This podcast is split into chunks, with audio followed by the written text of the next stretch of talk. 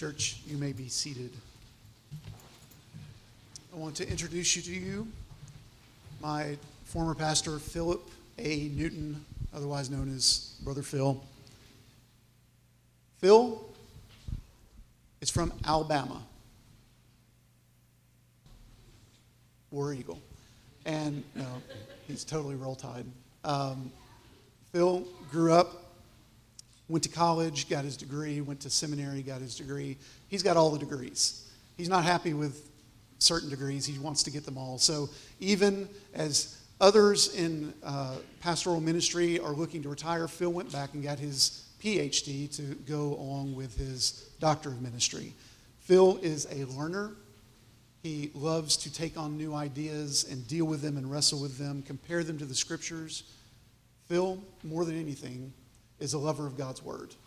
And he faithfully preached it uh, week in and week out through sermons, through lessons. Did you make it all the way through the Bible as you were expositing? Close? Not quite, really close. Uh, and you can even go and read most of his sermons because he manuscripted every last one of them. And uh, he was a mentor to me, uh, a father in the faith and in ministry, and I'm greatly appreciative for the way that he served my family, uh, even uh, as our time there was was wonderful. Uh, and so I'm thankful for him, not just for who he is, but because of the Lord that he follows, that he loves, and that he, uh, whose word he preaches. So I'm thankful for him. I will let him come now and open the word. Thank you, Phil. I appreciate it, Ben. It's good to be with all of you. Kara and I are thankful. We've been looking forward to this time and praying toward this time uh, and wanting the Lord to bless us as we go and open the Word together. So if you open your Bibles to the book of Acts, we're going to look in uh, chapter 20, and I want us to think about gospel faithfulness, finishing well.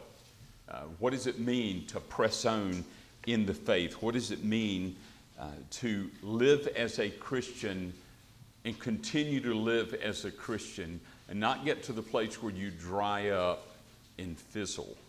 Or even worse, you turn away from the faith. Well, let's see how the Apostle Paul addressed that as he was speaking to the Ephesian elders, beginning in chapter 20 of Acts, verse 17.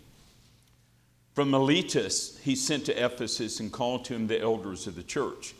When they had come to him, he said to them, You yourselves know from the first day I set foot in Asia how I was with you the whole time, serving the Lord with all humility and with tears and with trials which came upon me through the plots of the Jews.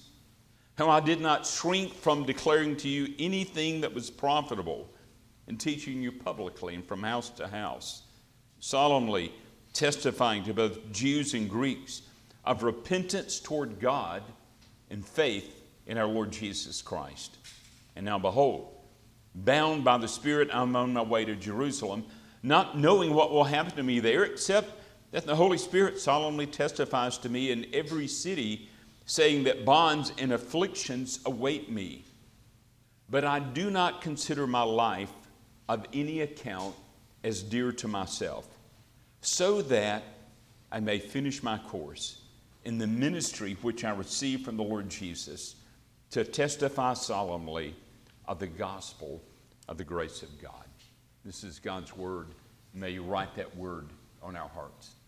Well, think about how some people seem to live in the spotlight. We, we see them, we see them in the media, we uh, see them in, uh, sometimes in person, and they have a zeal and a sense of excellence in their chosen field. And we watch them uh, as they rise and they face the strains of life and they face difficulties and they climb to the top. Everything seems to be going great, and then something happens their exemplary character and their diligence and their generosity and their concerns for others seems to hit a wall. They give in to greed or lust or pride or power or presumption, and they tumble at the end. They don't finish well. Uh, as I consider that, I, I think of people in different fields. I think of some journalists that had stellar careers and then they ended with deceit and plagiarism. I think of some politicians that had track records of public service and then they crashed and burned with moral failures. I think about some business developers that forged economic progress and then they were wrecked by financial scandals. Unfortunately, I think of pastors. I probably think of them more than anything else who neglected to personally apply the gospel that they said they believed and they didn't finish well. And it's easy for us to point the finger at them and go, tisk, tisk, kind of murmur that under the breath as we watch them slide into shame. But what about us? What about those of us who name the name of Christ? What about us as we uh, think about this life in Christ shaped trajectory toward finishing well? Now, obviously, if you've not begun the journey of the Christian life, you're going to look at this and say, I really don't care.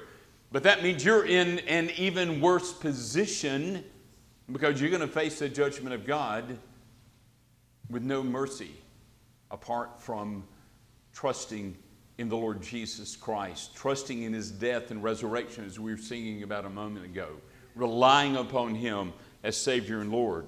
So, what is this passage teaching us? It is teaching us that the gospel of Jesus calls us to faithfulness in finishing well. And what does that finishing well, what does that kind of faithfulness look like? Well, you'll notice in verse 24, Paul makes it clear. He said, Here's my goal, here's what I'm doing, so that I may finish my course, so that I may finish the race, so that I, I may cross the finish line. And so that purpose clause, so that I may finish my course, is helping us to understand something of the attitude and the actions that Paul modeled for us in finishing well. And so in this passage, he's, he's not really evangelistic, he's not really dealing with apologetics, he's just being pastoral. He is modeling for the Ephesian elders and models for us what it looks like for a believer, someone who's really trusting in Christ, to keep pressing on and in life well. He, he's not trying to draw attention to himself, he's trying to point attention to the Lord Jesus Christ who has undergirded everything in his life. And so when we read this word, we don't need to think about uh, simply a wonderful biography of a really amazing Christian, but rather we are to see what is the Holy Spirit teaching us out of this passage. How is He pressing upon us this matter of finishing well? Eh, there's a sense that the Holy Spirit puts us into the text, and He puts the text into us so we begin to think what does it mean for Christ to be formed in us so that we finish the journey to the New Jerusalem? Well, we might say, uh, what, what does this text teach us about Paul? Well, certainly teaches us some wonderful things, but we need to see what does this text teach us about us and about that journey of uh, continuing on in faithfulness to Christ. We've really not faithfully interpreted the, the word until we understand what happened in the past, and then we bring it into the present. And we let that word begin to work in us.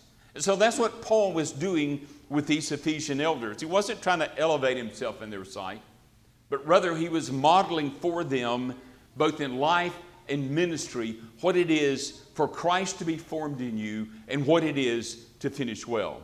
And so, what does finishing well call for? Three things I want you to see in this text. One is a disposition to serve, second is a focus on the whole gospel, and third is perseverance in the journey. So, first is a disposition to serve. Now, when, when you think about the context, this is the third missionary journey. It was on the tail end of it. Paul is heading back to Jerusalem. He had spent three years in Ephesus, the longest place he stayed in any point of ministry, remarkable ministry there.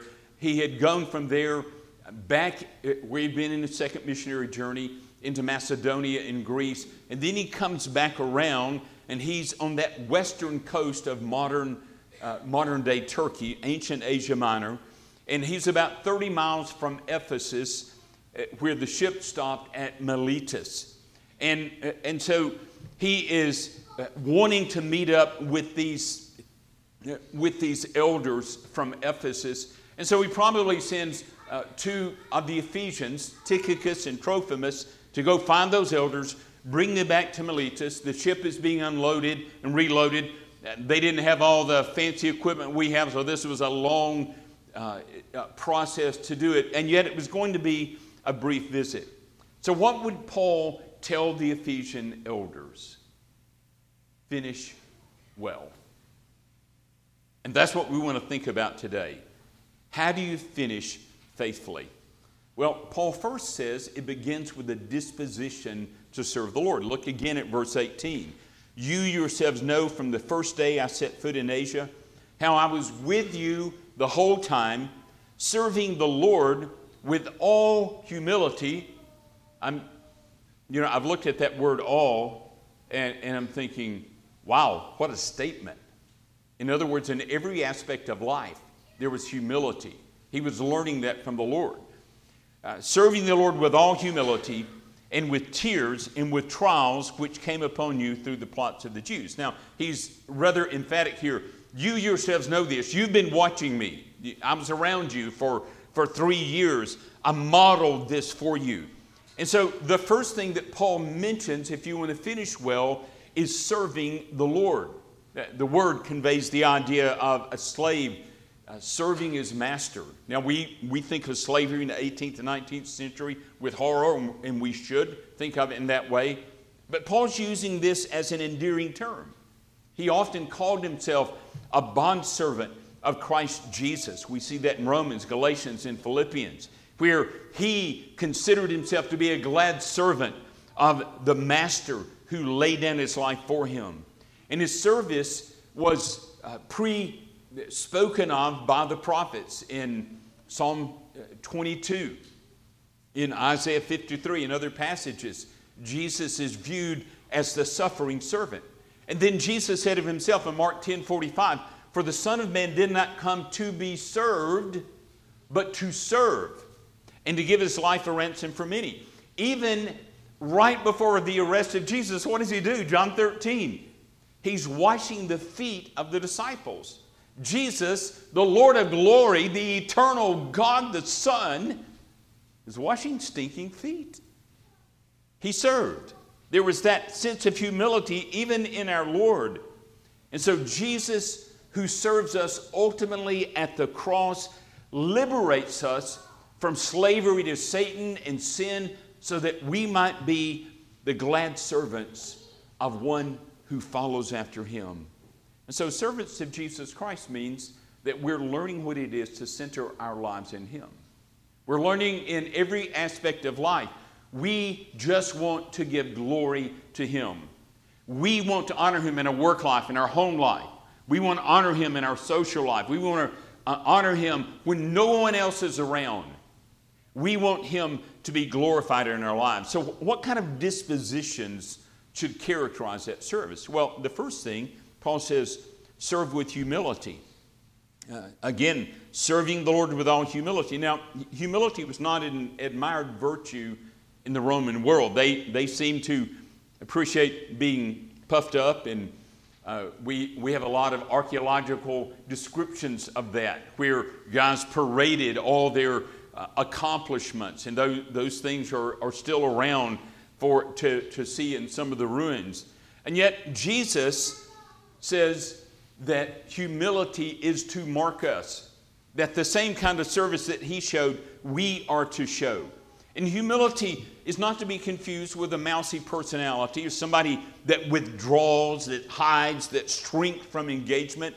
Instead, as one writer put it, it's the quality of unpretentious behavior. A humble person is not trying to come across as the most important person in the room, a big shot, trying to impress others, but rather humility in Christ means that we are seeking to point attention to Jesus as Lord of all. The humble person is not impressed with himself or impressed with herself. Uh, such a person recognizes his her own uh, or her own weakness while learning to live life in the strength and power of the Lord. A humble person doesn't get confused about who the Lord is. They know who the Lord is. John Calvin commented, For this humility is set both against vain confidence and also haughtiness. That man can never be rightly framed to obey Christ, whose looks are lofty and whose heart is proud. Proverbs 16, 18. You're familiar with that verse. Pride goes before destruction, and a haughty spirit before stumbling. I mean, the moment that we think we only need the Lord for the big issues, when things are, are really bad, when we have an emergency, then we start down that road of destruction. Because pride strokes self dependence. Pride nurses selfish ambitions. Pride clamors for attention. And pride is endemic. If you think, I don't really have a problem with that, then what you don't realize is you are swamped in it. Because it's endemic to human nature. You see it in the Garden of Eden. Why in the world would our first parents choose to go their own way? Pride was right at the heart of that. You see, pride blinds us to its presence by convincing us that we're always right, that our opinions are the best. Pride tells us we can do no wrong when, even when we're miserably wrong. Pride is a deceiver. Pride crushes us unless we continue to see ourselves for what we are great sinners in need of a greater Savior. I, I loved that uh, epitaph, and I don't remember it precisely, of John Newton the, that wrote Amazing Grace. And his epitaph was something to that effect that he realized that he was a great sinner, but he had a, a much greater Savior. You see, pride stands in the way of finishing well. In contrast to that humble spirit that just keeps us at, a cross, at the cross, admiring and serving Jesus rather than admiring and serving ourselves. Humility is foundational in serving the Lord in faithfulness. The, the fourth century church father Augustine wrote For those who would learn God's ways, humility is the first thing, humility is the second, humility is the third. But then we serve the Lord with tears. You'll notice that secondly. Paul said, serving the Lord with tears, because Christian service meets with tears. Romans 9, Paul had great sorrow and unceasing grief in his heart over the lostness of the Jewish people. He had tears over believers to whom he wrote that were struggling with sinful patterns in their lives. Now, tears is not a sign of our just getting weak with everything around us, but rather it is a deep burden in recognition of our helplessness to change any person. And so you, uh, you, you find Paul writing to the Corinthians, For out of much affliction and anguish of heart, I wrote to you with many tears. Why? Because he could not sanctify the Corinthians. And you know, sometimes we struggle with this. We struggle with it as parents, we struggle with it as, as grandparents, we struggle with it in ministering to people, we struggle with it in our neighborhood. There are people that we want to see captured by the beauty as we were singing about the beauty of Christ and the glory of Christ and the forgiveness of Christ. And it doesn't happen, and we cannot change them. We need to feel something of that helplessness. In my devotion time this morning, I was reading from Mark's Gospel, uh, and the rich young ruler had, had come to Jesus, and, and of course, he, he turned away at, at the high cost of following Christ, and the disciples were, were kind of frustrated. Uh, Jesus said it's really hard for a rich man to, uh, to enter the kingdom. He said, as a matter of fact, it would be easier for a camel to go through the eye of a needle than for a rich man to enter the kingdom of heaven. And they stopped and said, Then, Lord, who can be saved?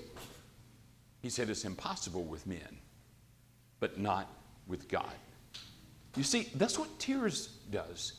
Tears turns our attention back to the Lord. So we're serving Him and we're seeing, yes, He uses us. Yes, we become instruments in His hands. Yes, we want to give of ourselves to others, but we need to realize this, and this is part of taking a burden off of us. And, and sometimes moving us to manipulate or to assume things with people instead of being faithful to the gospel and serving others and seeing the Lord change them. Tears come in action to serve brothers and sisters that they might be strengthened in the faith, that strongholds of sin might be broken, and Christ might be glorified in their lives. But this, this service also comes in trials. You'll notice that he says as well in this passage in, uh, in verse 19 serving the Lord with trials which came upon me through the plots of the Jews. Now, if you look at Paul's life, uh, especially when you read through the book of Acts, you say, that guy went through some junk. I mean, in, uh, in chapter 9, he's a new convert. When many days had elapsed, Jews plotted together to do away with him. Uh, you get in chapters 13 and 14, he's on the first missionary journey. The Jews incited the devout women of prominence and leading men of the city and instigated a persecution against Paul and Barnabas and drove them out of their district. Chapter 14, the Jews came from Antioch and Iconium. Having won over the crowds, they stoned Paul and dragged him out of the city, supposing him to be dead.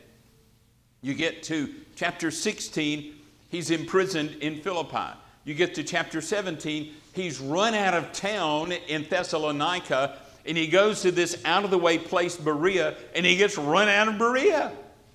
You get to chapter 18, he's in Corinth, and, and while Gallio was, uh, was proconsul of Achaia, the Jews with one accord rose up against Paul and, broke, and brought him before the judgment seat.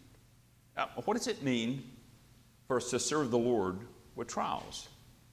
It means that we treasure Jesus and we treasure faithfulness to Him more than our personal comfort and security. And, and that goes right to the heart of finishing well. For in finishing well, uh, our sights are set on Christ, the author and perfecter of faith, who has gone on before us, who's endured the suffering, and he sat down at the right hand of God for us, as Hebrews 12 teaches us. Now, our trials may be really small when we start looking at Christ and comparing. Yes, they're very small. Our trials may be really small when we compare them uh, even to the Apostle Paul. But, brothers and sisters, if they're trials, they're trials. Something has overturned our life. We're, we're being squeezed. We're in the vice. We're being crushed. We're being pummeled. Um, we are, are, are facing hardships and difficulties. And we can give up in times like that. Uh, we can think if this is the way God treats his friends, then I don't want to have anything to do with him. Yes, God treats his friends with trials. And if that bothers you, it's only because you're not reading the scripture to see that he wants us to get our eyes off of the immediacy of comfort and everything going just absolutely great. Do I like things to go well? Yes. Absolutely. I want things to go very well. But when do we learn the most? It's when we're in trials.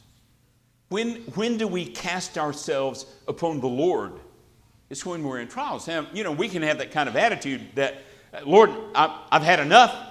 I don't deserve all of this. I'm not going to go any further. Or we can humble ourselves before the Lord and say, You are altogether wise, and your providence, the way you govern, is good and I don't understand any of it, and I lament it, but I'm trusting you. You see, finishing well is never smooth and easy. I, I would commend to you not only reading the scripture, but read good Christian biographies. Not, not the kind that are puffing everybody up, they're superstars and everything goes well. Th- those aren't really real biographies. The real biographies show you the junk that God's people go through, the struggles they have, I mean, uh, think of John Calvin. Yes, he had a marvelous ministry, but there was a bounty on his head. He, he couldn't go back to his home in France. He would have been killed. There was opposition to him. He faced all kinds of physical infirmities, and on top of that, he lost his only child and his wife. You think of Charles Haddon Spurgeon, the prince of preachers, the greatest preacher in the 19th century, but he lived with poor health. He lived with and uh, uh, with a tendency toward depression. Uh, he faced struggles, and even uh, toward the end of his ministry, he was opposed by his fellow Baptists in the Baptist Union. Think of Dietrich Bonhoeffer and how he was in prison alone, awaiting, persecu- uh, awaiting execution that happened just uh, shortly, just days before the end of uh, the, the European aspect of World War II. I, I think of my friend Marshall, um, my, my spiritual papa, who uh, had a lifelong disability and never heard him complain about it. And his wife died of brain cancer, and they had this wonderful relationship. And I, I remember just being brokenhearted hearing the news about, about her death. And then his health declined, and he died, but he faithfully served the Lord. You see, if you live long, you may not even have to live long for this. But if you live long or short, you're going to face some trials. You're going to face those times where you are squeezed. But the question is will you serve Christ even in your trials? That's how you finish well. It takes humility because you will not control your journey. It, it takes tears because you will see more and more how dependent you are upon the Lord. And it will involve trials because, as Acts 14 22 tells us, through many tribulations, we must enter the kingdom of God. And all the while, we're learning. Keep trusting in Him who died and rose from the dead on our behalf, that we might joyfully serve Him with humility, with tears, and with trials. Second, if we're going to finish well, not only do we need that disposition to serve, but second, we focus on the whole gospel. So, what happens in this process of serving the Lord with humility, trials, and, and, and tears. We learn through these burdens and weaknesses to live in Jesus Christ, to live in His promises, to live in the gospel. We're not serving aimlessly, but we have the gospel as our motivation. We have the promises in the gospel as our hope.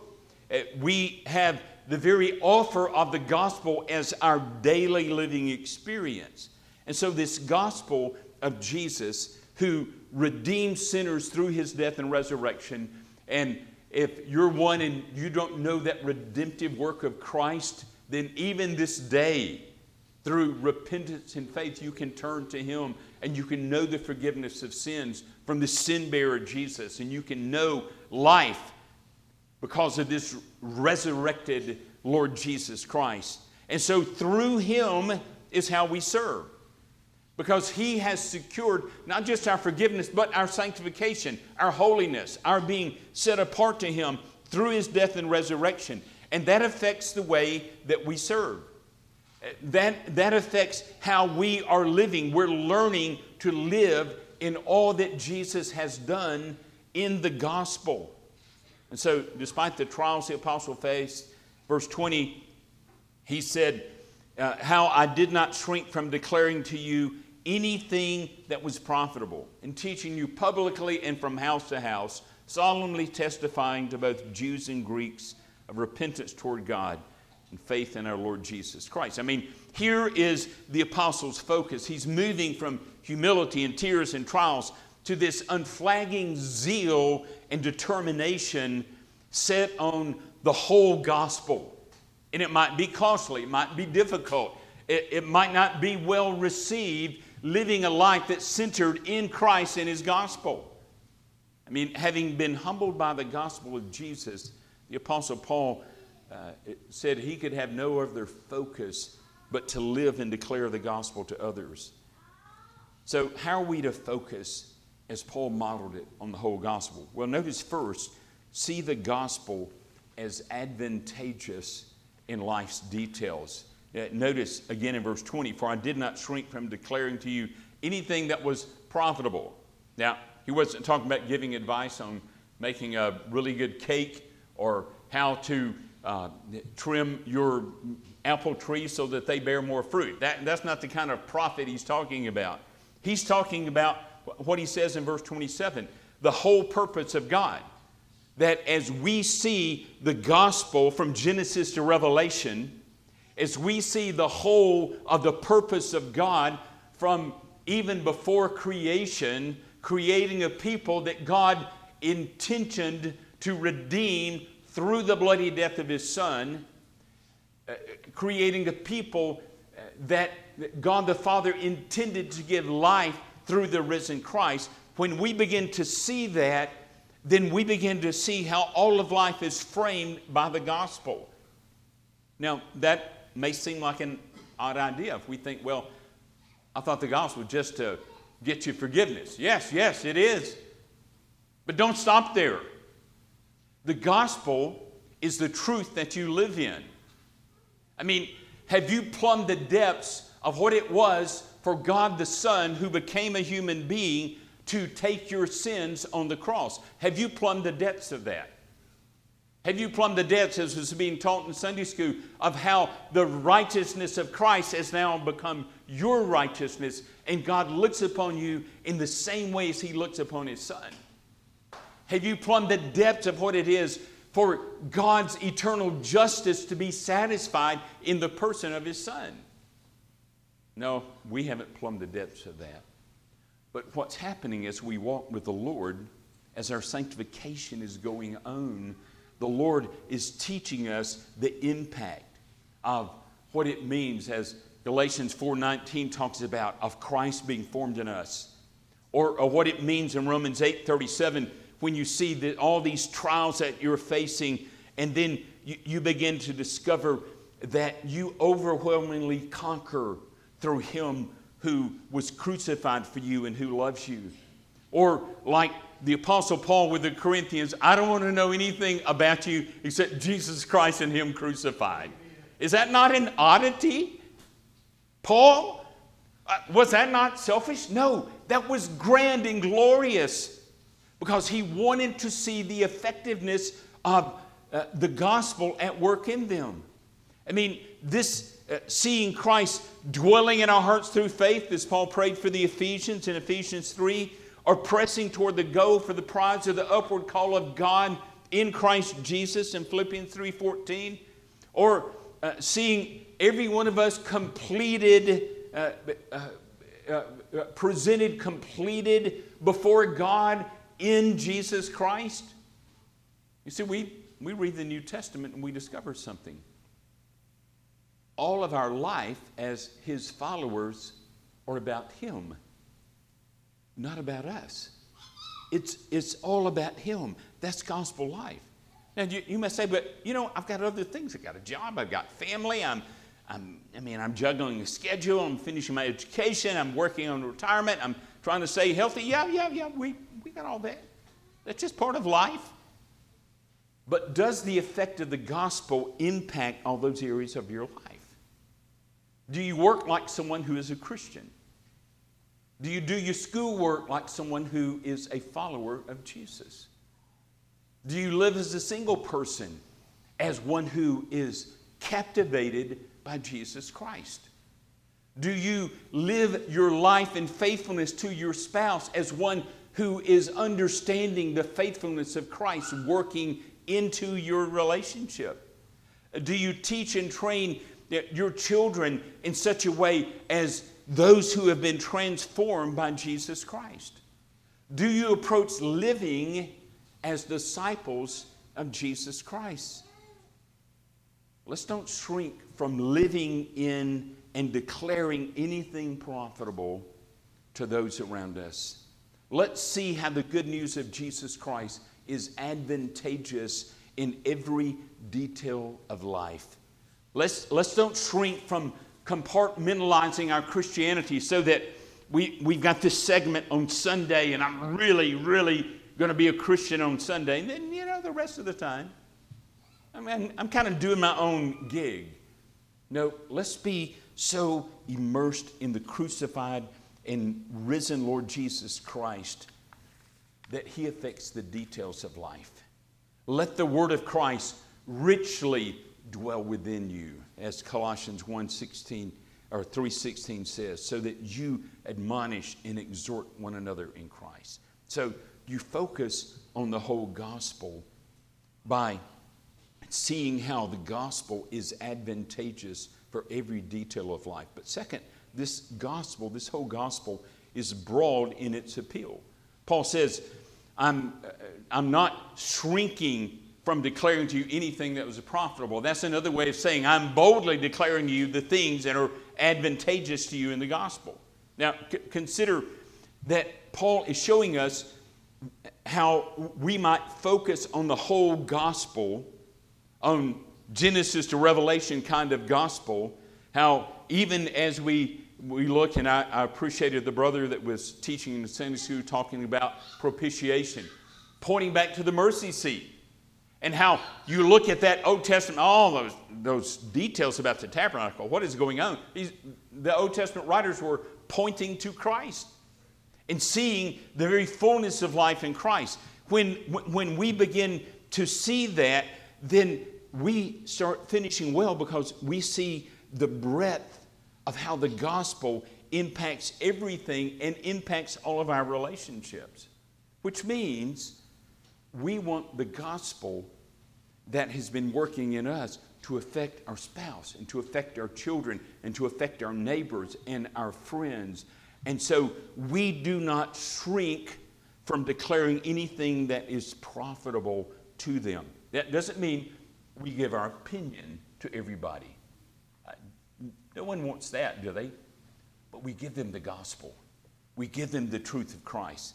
I mean, if you think about it, uh, one of the great joys and delights that we have uh, as followers of Jesus is getting to tell others about Christ. Paul said uh, in verse 20, he was teaching publicly and from house to house, testifying to both Jews and Greeks.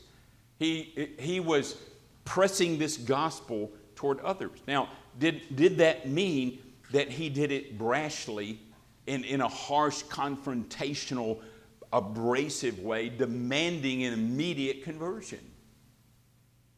I don't, I don't think you see that.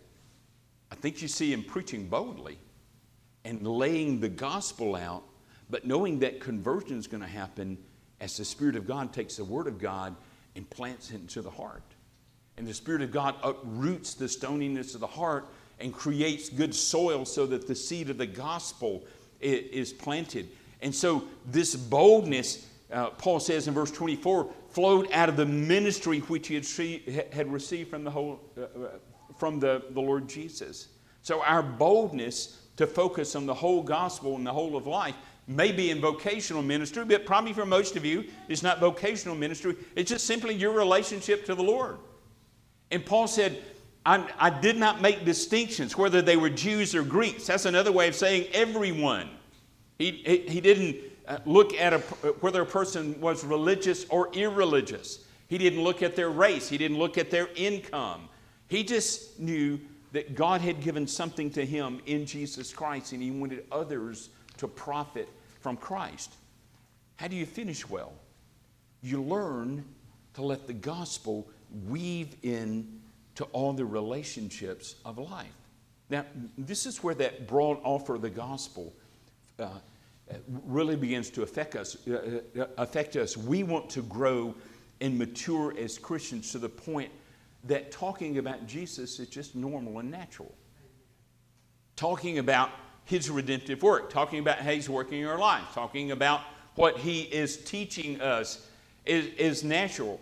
Not, not some gotcha moment where uh, we pounce upon someone, but rather uh, this is where we're learning to live like Christians who can speak just as naturally about our gratitude to the Lord for the grace He's showing us as we can speak with gratitude for the rain that we had after all this dry weather. Well, how do you, how do, you do that? That's this gospel working into you so that you always have something to talk about. I mean, if your devotion life is fresh, you've, you've got something to talk about every day because Christ has been working the Word in you, He's been applying that. Uh, you, you can lament suffering that's going on in the world. And you can do that with others. You're lamenting before the Lord. You're looking at Him. You're trusting for Him to work. Uh, this, this broad approach doesn't narrow acting and speaking as Christians with any kind of cultural or ethnic framework. The gospel is for everyone. So, do you want to finish well?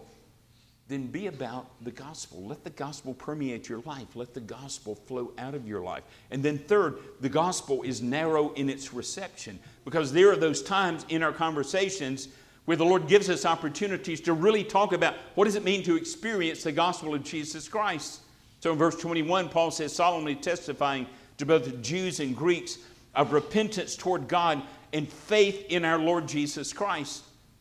I, had a, a, conversation with a, a longtime friend of mine. I prayed for him, prayed for his conversion, and um, we, were, we were riding together not too long ago, and it was just very natural to talk about the Lord. We were talking about some of the, some of the crazy stuff going on in the world. Well, that, I mean, that's like putting a red flag in front of a bull. Go for it. So, what do we do? How do you deal with the junk going on in the world?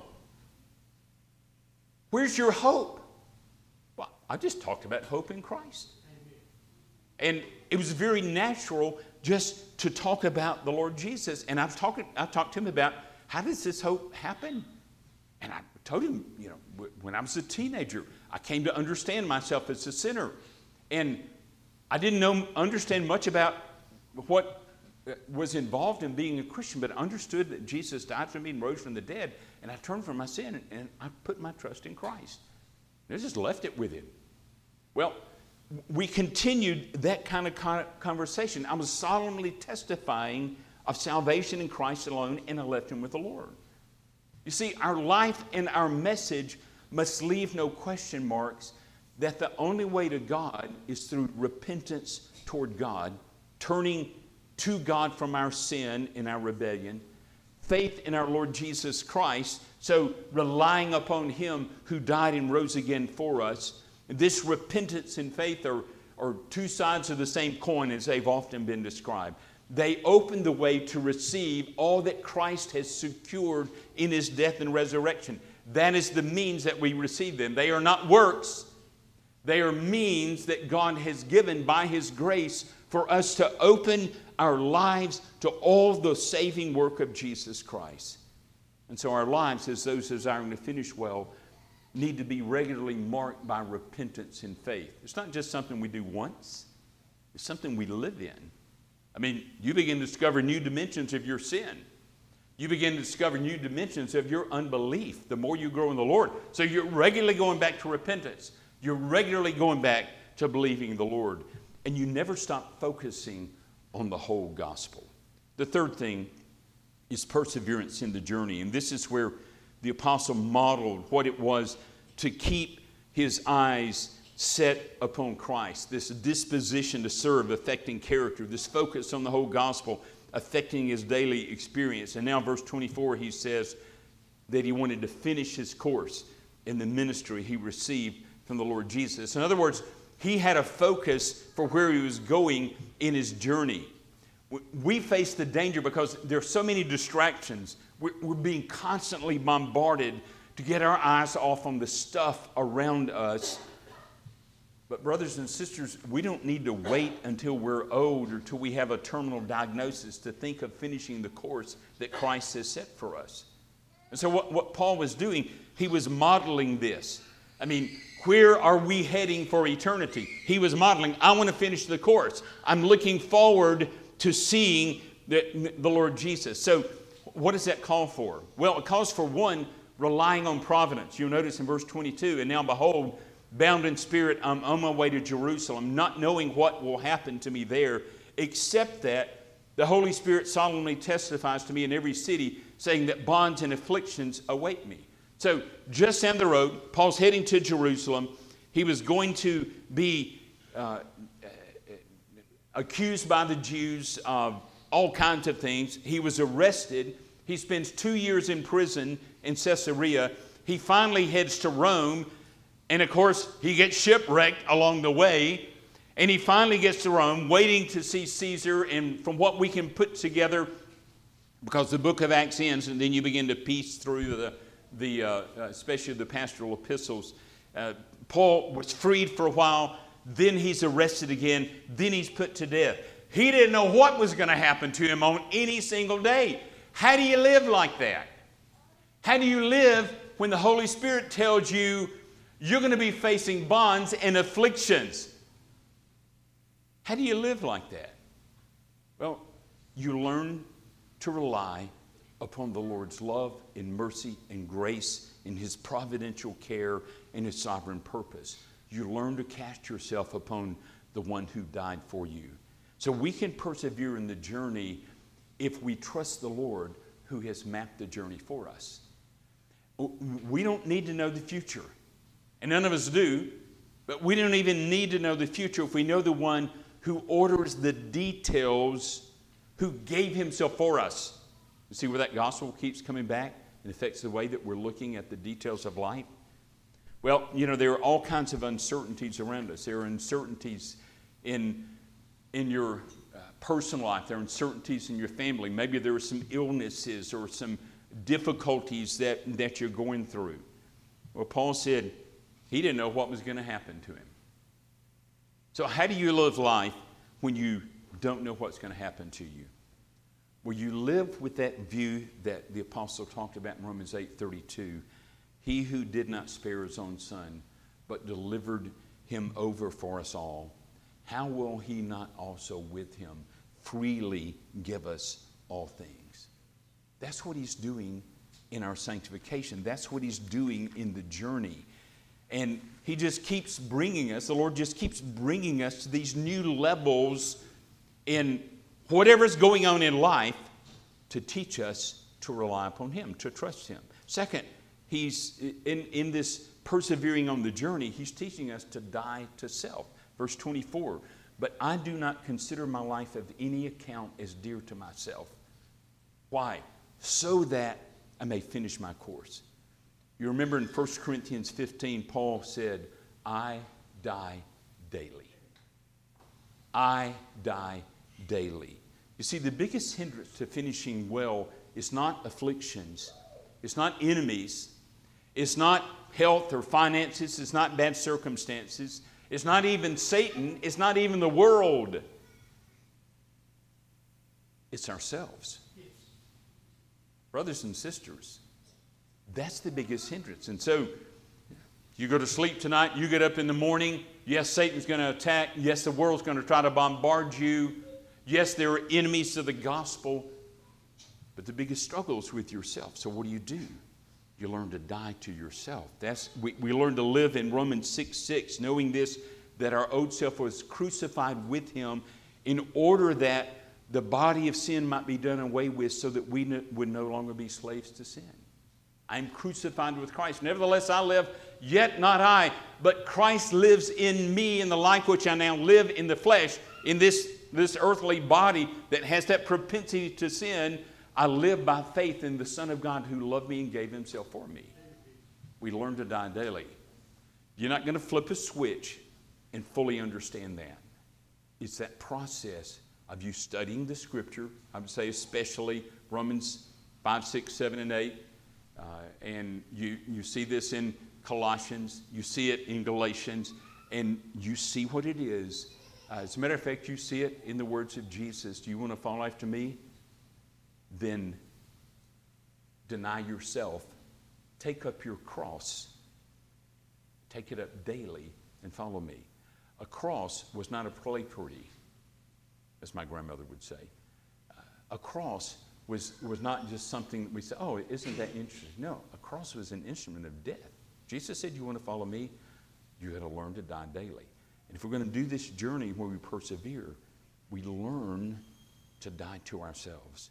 And then the third thing, we finish the journey so that I might finish my course in the ministry which I received from the Lord Jesus to testify solemnly of the grace of God. I mean, we, we've seen those distance runners, maybe in the Olympics or some race, and they, they pull a hamstring or something happens and they just limp. But they cross the finish line and everybody's applauding. That's probably going to be me. I just, even if I limp or crawl, I'm going to cross the finish line. Whatever it is, God gives grace to finish the race, finish the ministry entrusted to you, that ministry to your family, that ministry to people in the workplace.